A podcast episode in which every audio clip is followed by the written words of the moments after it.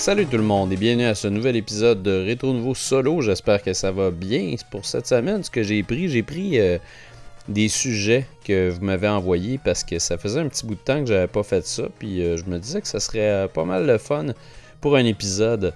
Donc je m'y lance tout de suite. Il y a Steve Rouzkanov qui a demandé les compagnies qui changent des aspects de leur jeu pour séduire d'autres publics ou en conquérir de nouveaux aka How Monster Hunter Has Been Dumbed Down for the Western Audience. Ah, ça c'est très intéressant parce qu'on voit ça euh, arriver de plus en plus souvent. Mais tu sais, il faut, penser aussi que plus de monde, c'est toujours mieux en fait. Le, coût de la production des jeux vidéo est de plus en plus haut. Puis je pense qu'il faut trouver des moyens de, démocratiser euh, certaines séries quand même parce que des fois, on aime un jeu aussi, puis on trouve ça vraiment cool, puis il y a juste nous autres, puis notre petite gang d'amis qui y jouent, alors que le jeu a énormément de potentiel, mais à cause de certaines approches ou certaines façons de, faire, euh, il n'y a pas un si gros public euh, qui y joue, puis je pense que c'est assez important quand même, question de, rentrer dans l'argent, tu sais.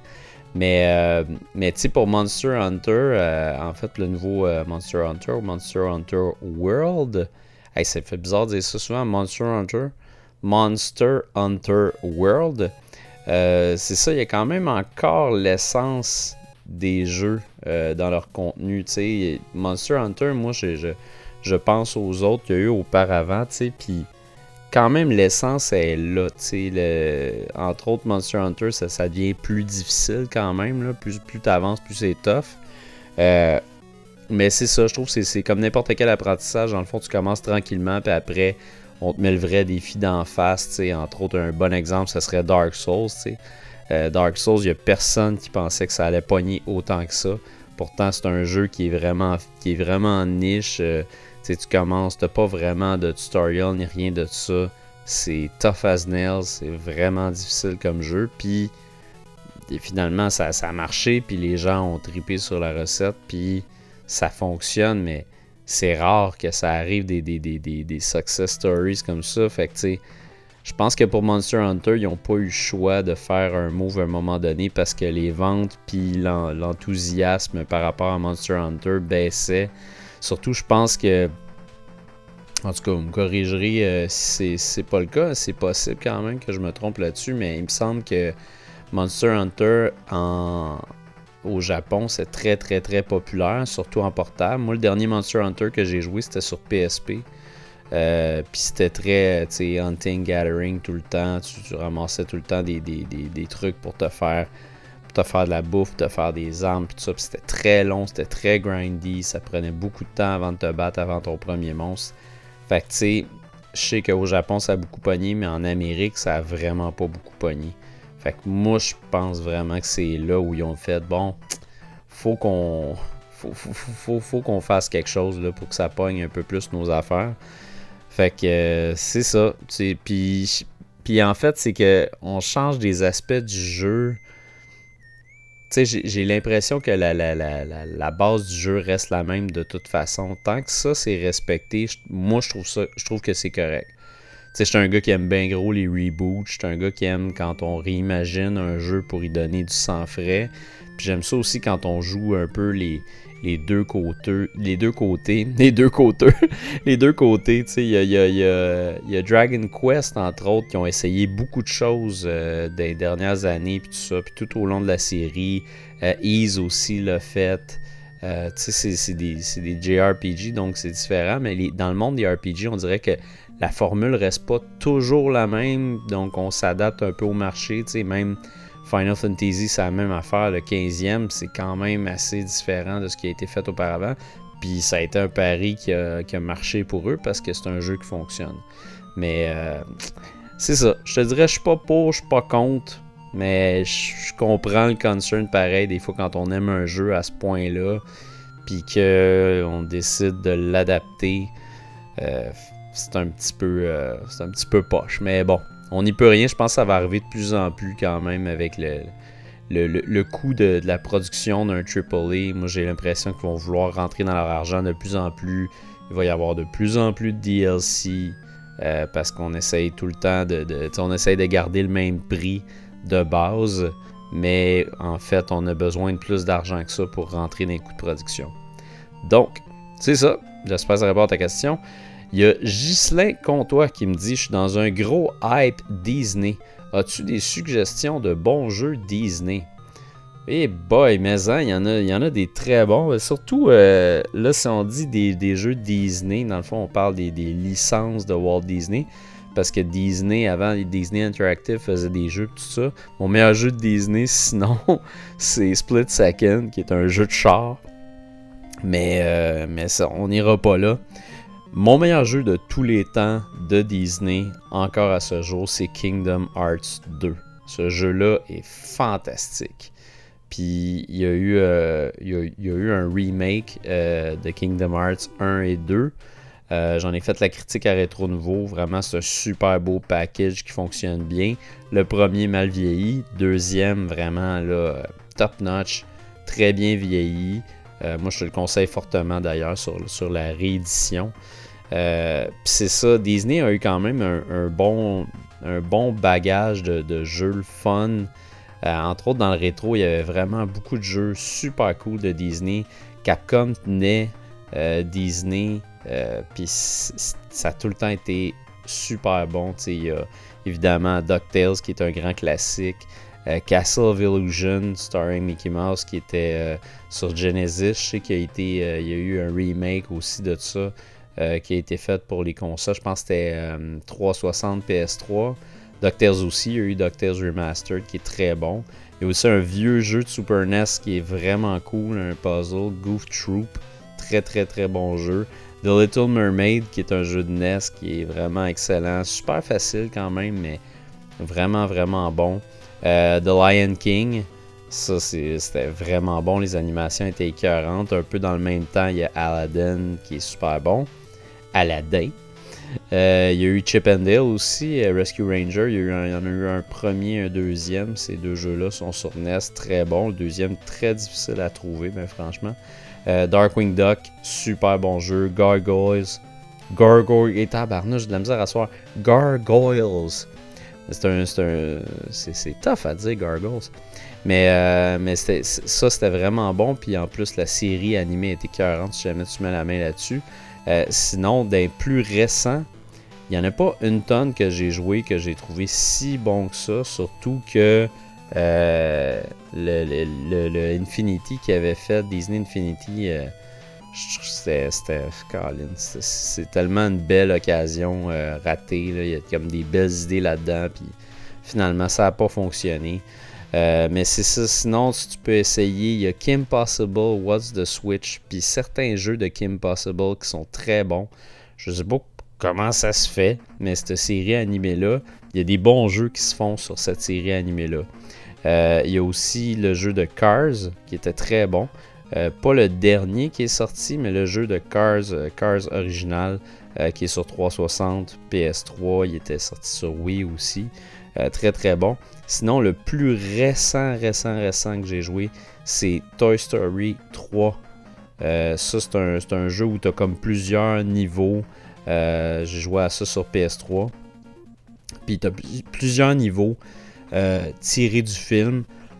puis tirés des histoires du film, en fait. Fait que tu vas tu vas aller, euh, tu, vas faire comme l'espèce de poursuite avec le train du début. Tu es, comme à dos de ton cheval sur Woody, puis tu vas courir, puis euh, tu vas pas tu vas courir, tu vas galoper, puis il y a, l'espèce de cochon qui tire des projectiles. Tu vas aussi en avoir un autre que t'es euh, Buzz Lightyear, puis t'es vraiment sur une planète, puis tu t'en vas battre Zorg.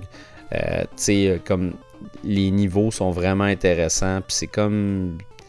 C'est possiblement même le meilleur jeu d'une licence de Disney, d'un film de Disney. C'est, vraiment, vraiment réussi ce jeu-là. Je te le conseille fortement.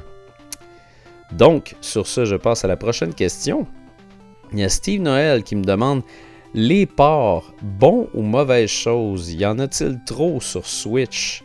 Ah, Colin, les ports, c'est vrai qu'il y en a en tabarnouche présentement. Euh, mais je pense que c'est une bonne chose quand même. Parce qu'il faut pas oublier que la grande majorité des gamers, il n'y avait pas de Wii U. c'est vraiment dur pour ceux-là qui en avaient une, mais c'est pas comme s'il y avait rien sur les shops non plus en même temps. Il y a quand même pas mal de jeux qu'on a. Puis moi, je trouve que euh, la Wii U, il y avait tellement des bons jeux là-dessus. Il y a des Christy de bons jeux sur la Wii U. Euh, d'ailleurs, vous pouvez écouter l'épisode, le, sixième épisode de Retro Nouveau Solo, où j'en ai nommé une bonne couple euh, de, jeux de Wii U qui devraient être portés pour la Switch. En fait, quasiment toute la librairie devrait être portée, mais la librairie des, des, first party, mais il y avait des bons third party aussi qui étaient, c'est des très bons jeux. D'ailleurs, là, cette année, il va sortir, euh, il sort dans le prochain mois Bayonetta 1 et 2. Euh, puis moi, ça, c'est des jeux que j'ai sur ma, sur ma Wii U. Fait que je pense que je les achèterai pas. Je vais tout simplement, si j'ai un itch de, rejouer à Bayonetta, je vais, rejouer sur ma Wii U. Ils sont tout aussi excellents qu'ils l'étaient à ce moment-là. Puis euh, je pense que je pense aussi peut-être Donkey Kong Tropical Freeze qui est un super bon jeu, c'est vraiment un excellent platformer, ben je pourrais y rejouer sur euh, ma Wii U. Euh, mais c'est ça, en, sortant des ports comme ça, ça donne le temps de se concentrer sur des nouveaux jeux. Il faut pas oublier que Nintendo, c'est une plus petite compagnie que les deux autres. On, on, a tendance à oublier ça et à penser que Nintendo, à cause que présentement sont vraiment hot avec la Switch, sont big, puis tout le monde parle d'eux autres, et tout ça. Mais c'est petit. Puis pour vous donner un exemple, justement, je suis allé chercher euh, le nombre d'employés qu'il y a dans chaque compagnie. Euh, puis vous allez voir à quel point c'est différent. Sony compte 128 400 employés. Microsoft compte 124 000 employés. Et Nintendo compte combien d'employés? 5095.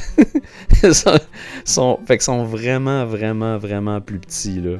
Puis je vais double vérifier mon information à l'instant. Mais c'est ça que j'ai trouvé comme information. Fait que quand même, tu sais, ça. Non, non, c'est ça. C'est vraiment 5095 employés. C'est fou pareil, là. Fait que c'est, ils sont vraiment petits. Puis j'ai, entendu Miyamoto le dire et le redire ça euh, dans des entrevues. Tu sais, faut pas oublier qu'on est quand même petit. On est une petite compagnie. Puis fait que c'est fou quand même quand tu considères tous les, jeux sur lesquels ils travaillent, puis toutes ces licences-là. Tu as toute l'impression, waouh, ouais, inventez-en des, trucs, tu sais, à gauche pas à droite, mais crime, c'est pas gros pareil, considérant, euh, considérant les deux autres, là, c'est fou. Fait que. Euh, fait que c'est ça. Bref, euh, je pense que c'est une bonne chose les ports, puis je pense qu'il n'y en a vraiment pas trop sur la Switch. Moi, en fait, j'en prendrais plus personnellement, parce que j'aimerais ça avoir des ports de jeux que j'avais pas joué ou que j'avais j'avais juste comme passé à côté tout simplement ou que j'avais commencé sur une autre console puis que finalement je les avais pas terminés comme là dernièrement il y a un Mercenary Kings euh, qui est ressorti euh, Tribute a ressorti Mercenary Kings sur les trois consoles euh, next gen. Fait que là moi je suis super content parce que j'attendais que ça sorte sur Vita. Mais là la Vita s'est fait détrôner pour moi. Maintenant c'est la Switch qui qui règne euh, le portable. Fait que j'ai recommencé à y jouer sur Switch, puis je, redécouvre le jeu complètement, puis c'est un, un fit parfait. Donc, à la suite, il y a Pat Matterwin qui me demande vers quelle direction vois-tu la série Uncharted se diriger? La série commence-t-elle à s'essouffler ou avec Legacy, ça promet de belles choses à venir? Oh, bonne question. Euh, ben moi, je pense que la série devrait est dû pour prendre une pause, tout simplement. C'est comme God of War, ça va revenir plus fort. God of War, on s'était, on s'était ennuyé complètement de, de, Kratos, puis même qu'on on s'en rappelait plus ben ben. On dirait qu'on s'en sacrait peut-être même un peu de Kratos. Puis là, tout d'un coup, paf, ils te reviennent comme ça, puis ils réinventent l'histoire, puis le personnage est toujours aussi intéressant, le personnage principal, mais donc, c'est un moment donné, euh, je pense qu'il te faut du 109, puis c'est ça, le, quatrième Uncharted était écœurant. C'était vraiment bon. Puis je pense que des histoires de Drake, il va tout le temps pouvoir y en avoir. Tu sais, c'est comme. Euh, c'est comme Indiana Jones ou c'est comme Star Wars. Je veux dire, quand, quand tes personnages principaux sont aussi réussis, sont aussi bien développés, je pense que tu peux faire une série de jeux sur eux autres, puis ça va toujours être bon, tu sais. Euh, mais c'est ça, personnellement, moi, mon souhait après Uncharted, quand j'ai entendu qu'il y avait du, euh, quand j'ai entendu ça pour Legacy, ben Legacy, faut pas oublier aussi, c'est ça, c'est un one-time deal, puis il disait que c'était supposé être un DLC pour Uncharted 4 avant de sortir en tant que jeu complet. Fait que c'est ça, tu sais, c'était pas supposé être un jeu complet euh, Legacy. Puis, moi je pensais et je voulais que ce soit un jeu de Sully. moi j'aimerais vraiment ça, un jeu de Sully, ben franchement, j'aimerais ça que ce soit comme une espèce de, de dealer, puis que des fois tu fais des affaires croche, puis des fois t'es correct, puis tu sais, la ligne est mince, tu sais pas trop sur quel barrier il Sully exactement. Je trouve ça serait cool. À la limite, là, qu'ils sortent, euh, tu sais, Uncharted 2 points de Sully Chronicles. Ça serait malade. Moustache. Tu mets une moustache dessus, puis sur le package, en plus, tu mets une, moustache en props, là, en, vrai. Puis euh, c'est ton Collector's Edition. Malade. Moi, je l'achèterai euh, demain matin. Il y a Tommy Hamel Grenier qui me demande le meilleur RPG. En fait, il me demande même pas le meilleur RPG. Il écrit juste meilleur JRPG. Fait que euh, moi je te dirais, j'ai pas joué à une tonne de JRPG dans ma vie. J'en ai joué quand même pas mal. Mais euh, pas tant que ça. C'est pas mon, mon genre préféré, mais je m'y suis arrêté quand même une couple de fois. Euh, je l'ai déjà dit tantôt, Kingdom Hearts 2, c'est mon meilleur. Je trouve que côté balance, histoire, gameplay, tout est top pour moi là-dedans. C'est vraiment magnifique du début à la fin.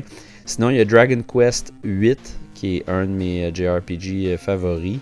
Euh, sinon, moi, je joue beaucoup à des, action RPG, en fait. Les JRPG, je joue un peu moins. Puis sinon, ben, il y a Secret of Mana, que. C'est partout, tout le monde va te le dire. c'est comme le meilleur JRPG de tous les temps. Euh, puis c'est ça, moi c'est un jeu que j'ai pas fini, que j'ai commencé quand il est sorti, puis euh, je l'ai jamais fini, puis je m'en souviens vraiment pas tant que ça. Fait que euh, je, vais, je justement le, refaire Secret of Mana, je je vais essayer de le refaire sur Super Nintendo, parce que c'est un grand jeu.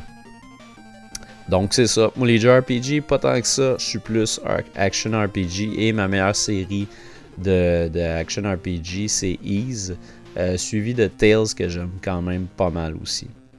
Il y a Yannick Wissel qui me demande une critique de Yooka-Laylee sur Switch. Et boy, um, Yooka-Laylee est sorti sur euh, PS4 et Xbox One, si je me trompe pas, avant la Switch.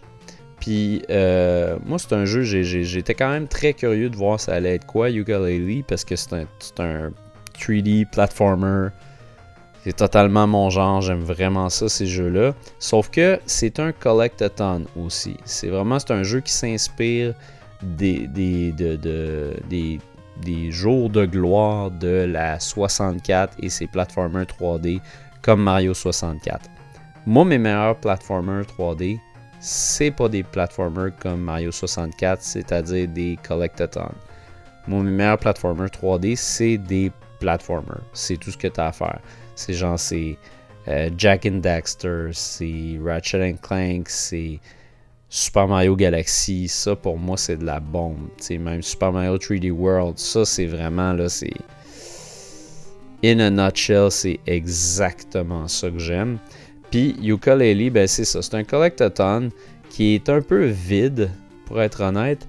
Euh, moi, c'est ça. Ce que, où j'allais avec mon PS4 à Xbox One tantôt, c'est que je l'ai acheté sur PS4 parce que il était sur Switch, je me disais, je vais attendre qu'il sorte sur Switch pour l'acheter.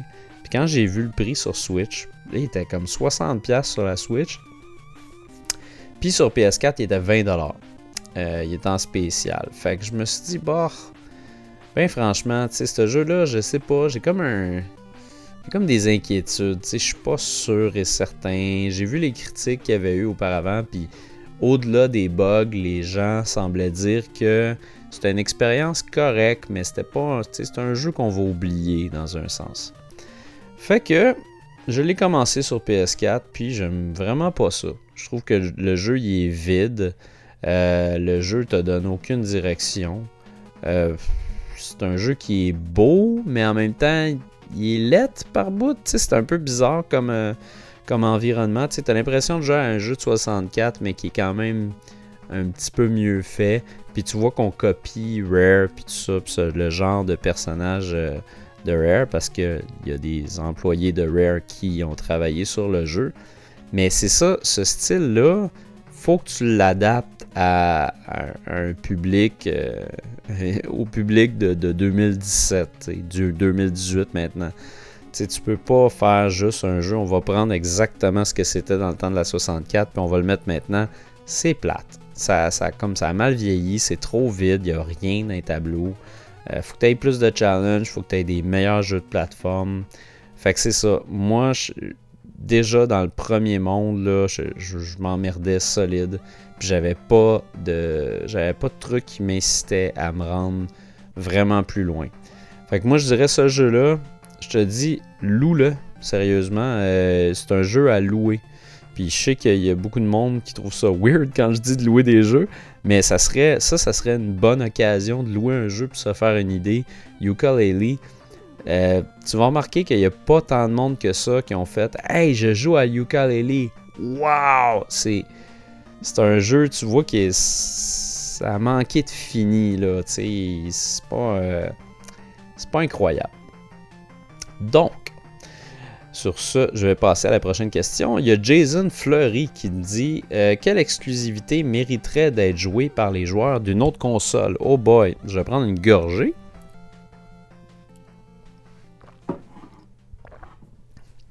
Ok, je vais commencer par euh, PS4. Euh, je vais en nommer une coupe dans le fond parce que il y, a quand même pas mal d'exclusivités intéressantes, mais je me suis dit je vais, je vais en donner autour de 5, admettons. 5 ou 7. Ah, j'en ça. J'en ai 7 à peu près euh, par gang. Je me suis dit que j'irais pas trop loin non plus. PS4, Uncharted 4, Bloodborne. Même si c'est pas mon genre, je suis capable de voir pourquoi c'est incroyablement hot, Bloodborne. Euh, Nier Automata, Hellblade Senua's Sacrifice, qui est un de mes meilleurs jeux de l'an passé. Until Dawn, méchante bonne histoire. Puis c'est vraiment le, seul jeu que j'ai joué dans ma vie du genre. Vraiment hot. Shadow of the Colossus, tu peux voir ma critique euh, que j'ai faite à Rétro Nouveau, dernier épisode. Excellent jeu. Un jeu que j'ai. Euh, de toute façon, si tu écoutes Rétro Nouveau solo, tu as probablement écouté le dernier épisode de Rétro Nouveau euh, complet. Et puis, ben, Shadow of the Colossus, j'y ai donné une note parfaite.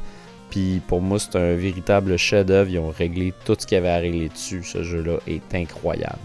Mérite vraiment d'être joué par n'importe quel gamer.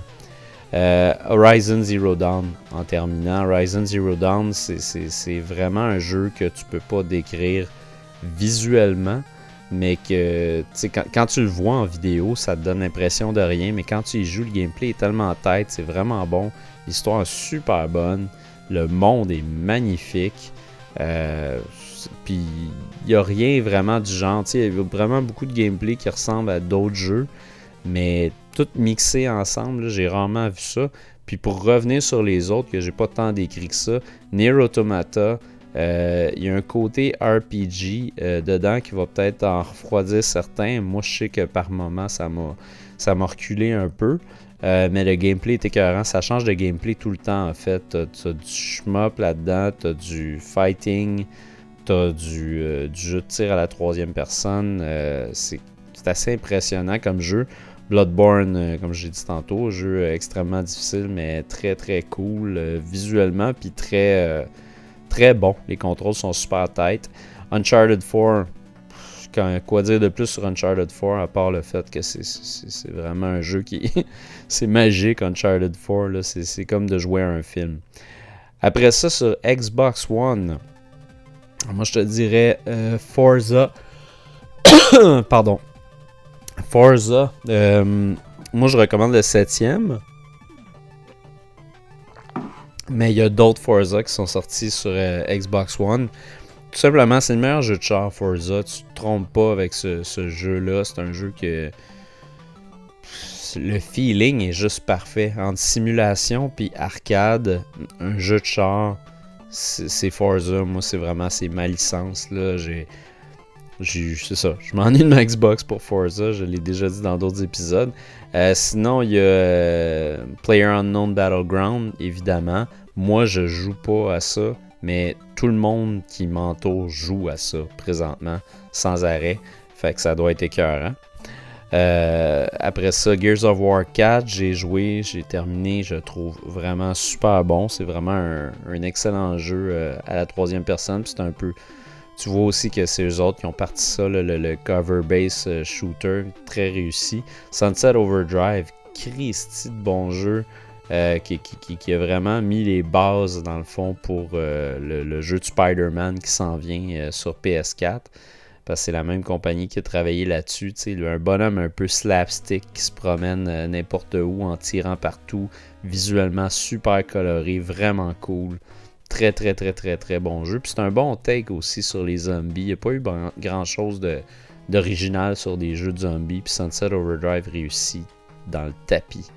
Euh, Ori and the Blind Forest, Christy de bon, petit jeu. Là. C'est ben petit jeu. c'est un gros jeu quand même, là, mais c'est un jeu euh, indépendant. C'est un Metroidvania avec un petit personnage magnifique, euh, très très très très cute. Visuellement, c'est très beau aussi. Ça a l'air doux, mais c'est un jeu qui est difficile puis qui offre un excellent challenge. Puis c'est triste.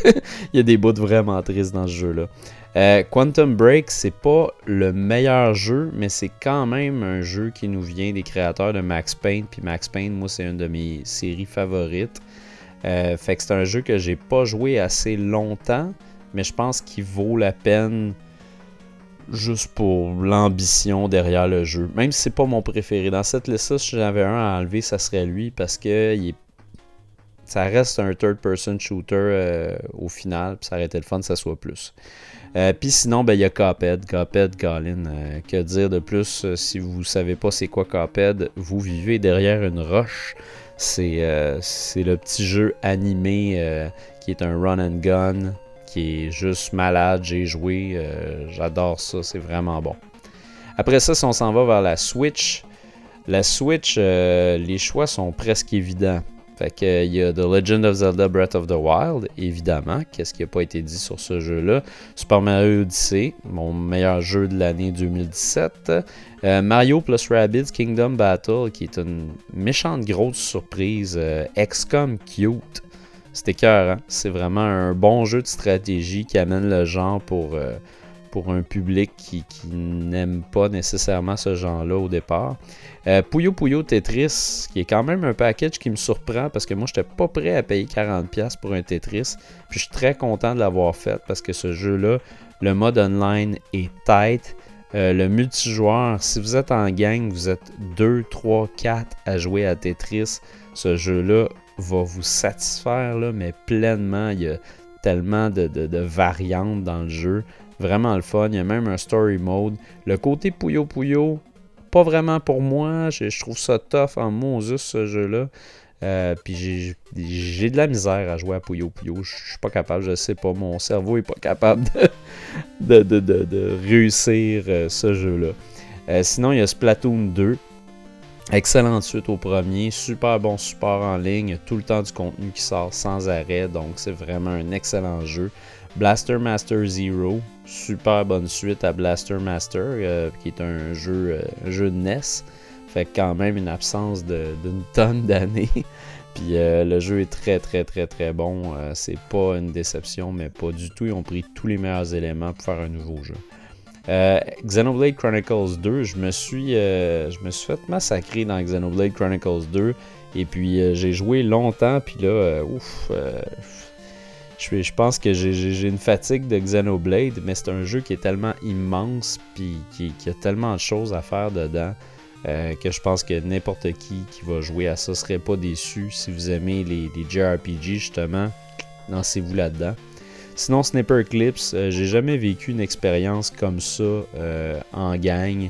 Il faut que tu t'aides pour réussir des puzzles, c'est tout le temps drôle. Ça me fait penser un peu au même genre d'ambiance que tu as dans Overcooked. C'est c'est cute au début, c'est le fun, puis à un moment donné, t'es comme Hey, mais ça là! En tout cas, c'est drôle, puis c'est le fun. Gorgé. Donc voilà, c'est mes suggestions pour les trois compagnies.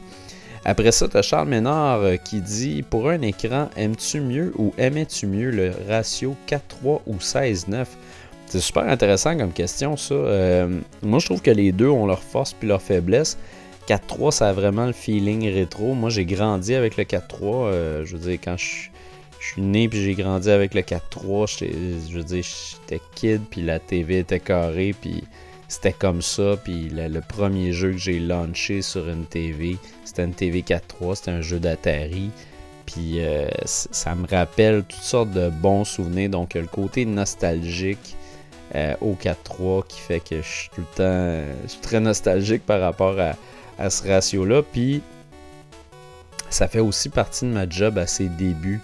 Euh, mes débuts de mes débuts en fait quand je travaillais en télé euh, quand j'étais à Musique Plus j'ai vécu le passage du 4.3 au 16.9 de, SD à HD puis ça a été euh, tout un passage qui était pas si simple que ça techniquement puis il fallait qu'on change nos façons de faire tout ça puis c'était aussi comme historique un peu comme moment en, télévision de dire comme waouh on, on change de format, on s'en va au format cinéma, c'était du jamais vu, tu sais.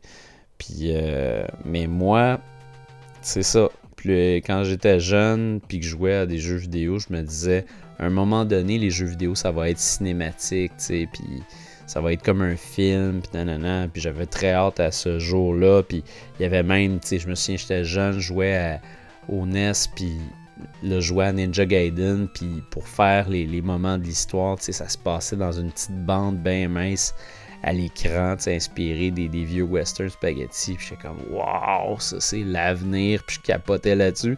Fait que le fait que maintenant les jeux sont en 16-9, puis qu'ils soient plus cinématiques, organiques, comme un film, ça me fait capoter parce qu'en fait, moi, c'est tout ce que je veux depuis que je suis tout petit. Fait que fait que c'est ça. J'ai de la nostalgie pour le 4-3, mais je t'avoue que je m'ennuie pas du 4-3 pour la beauté du 16-9 maintenant. On a plus de, Ça respire plus. Le jeu respire plus. Puis des fois, il y avait des jeux même rétro qui auraient gagné à avoir un petit peu plus de place.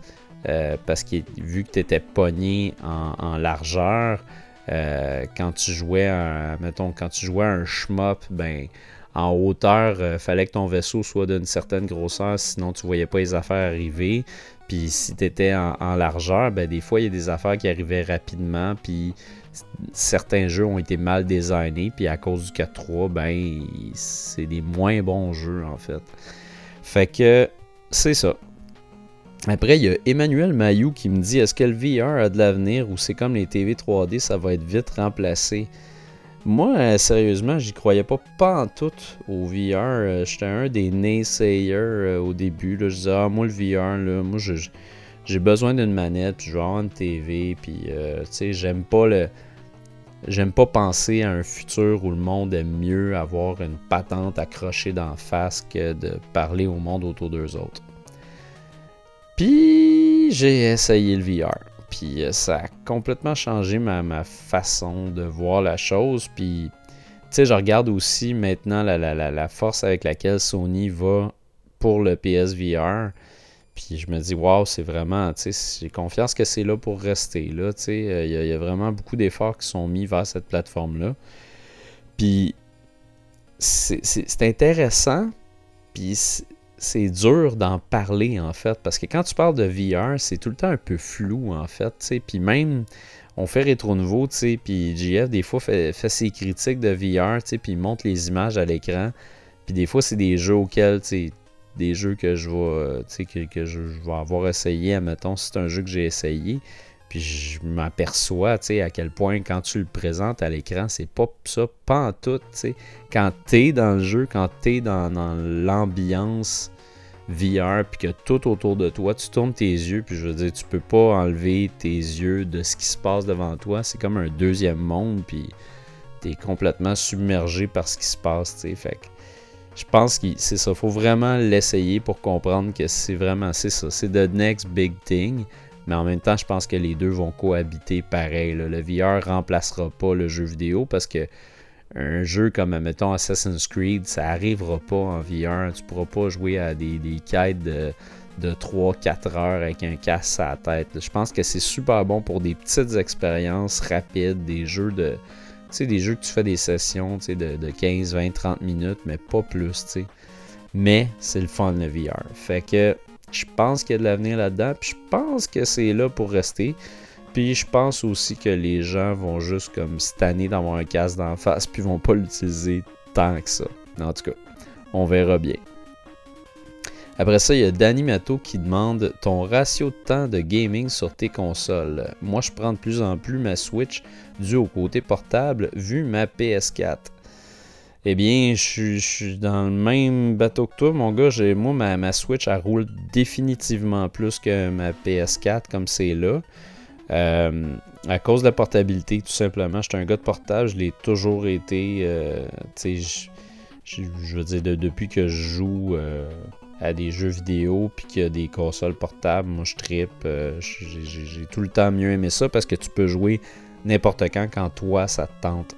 Tandis que quand c'est quand il faut que tu t'installes, que tu aies la TV puis tout ça, ça aussi c'est une autre affaire du VR que j'aime moins, tu Le fait de, tu sais, on va jouer à un jeu vidéo, fait que là, tu faut que tu t'installes, faut que tu installes ta machine, tes patentes, tout ça, ça m'énerve. Dans la Switch, c'est comme pick and play, tu sais, même le menu comme tel, c'est tellement rapide là, puis tu sais, tu peux comme quitter un jeu, en partir un autre super vite, rentrer dans le store, acheter quelque chose, downloader, partir, tu sais, ça va vraiment, vraiment vite.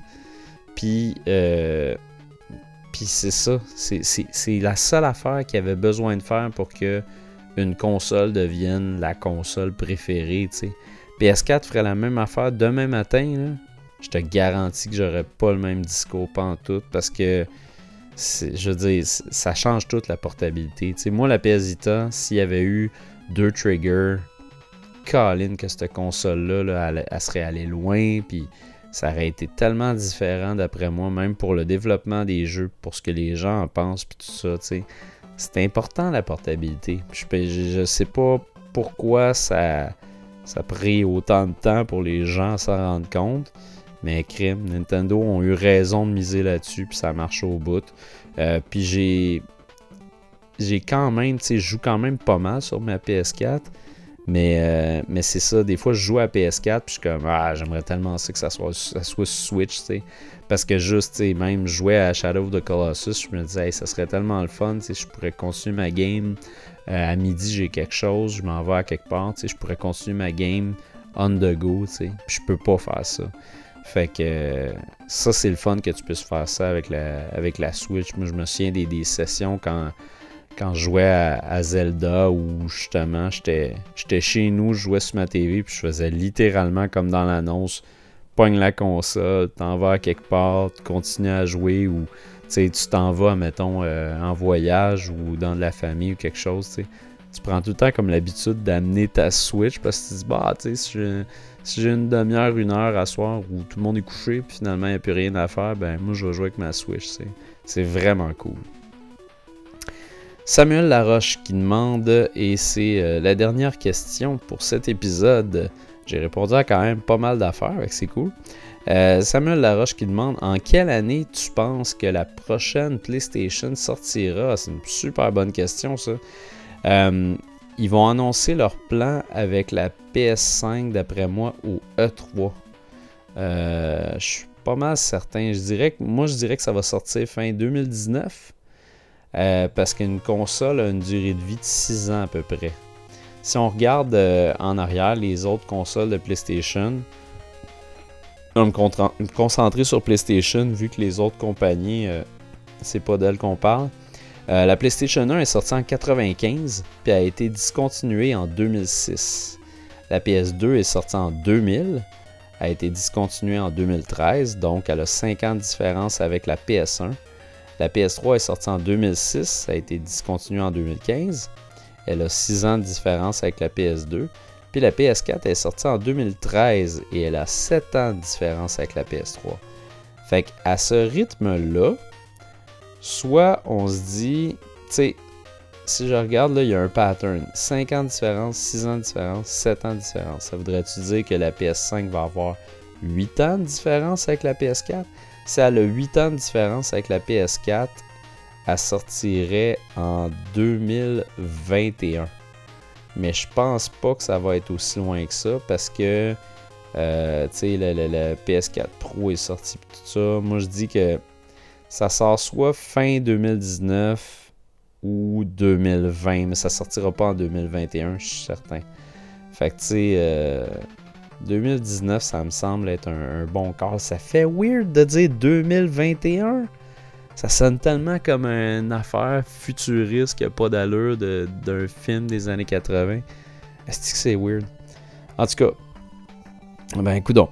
Mais, euh, ouais, c'est ça. Moi, je call fin 2019, début 2020 au pire. Puis moi, je dis que au E3, ils vont annoncer leur plan ou au moins juste mettre un, teaser ou genre dire euh, Oh, and one, more thing à la fin. Puis là, tu vas voir comme une espèce de logo ou whatever. Puis on va attendre pendant un bout. Puis on ne saura pas. Ou ils vont faire comme ils ont fait. Des fois, Sony aime ça faire ça. Là, des petits. Euh, des petits vidéos euh, un peu floues là, avec les développeurs qui disent avec cette technologie, on a pu faire des choses magiques, nanana, puis ils donnent pas de nom à console ni rien de ça.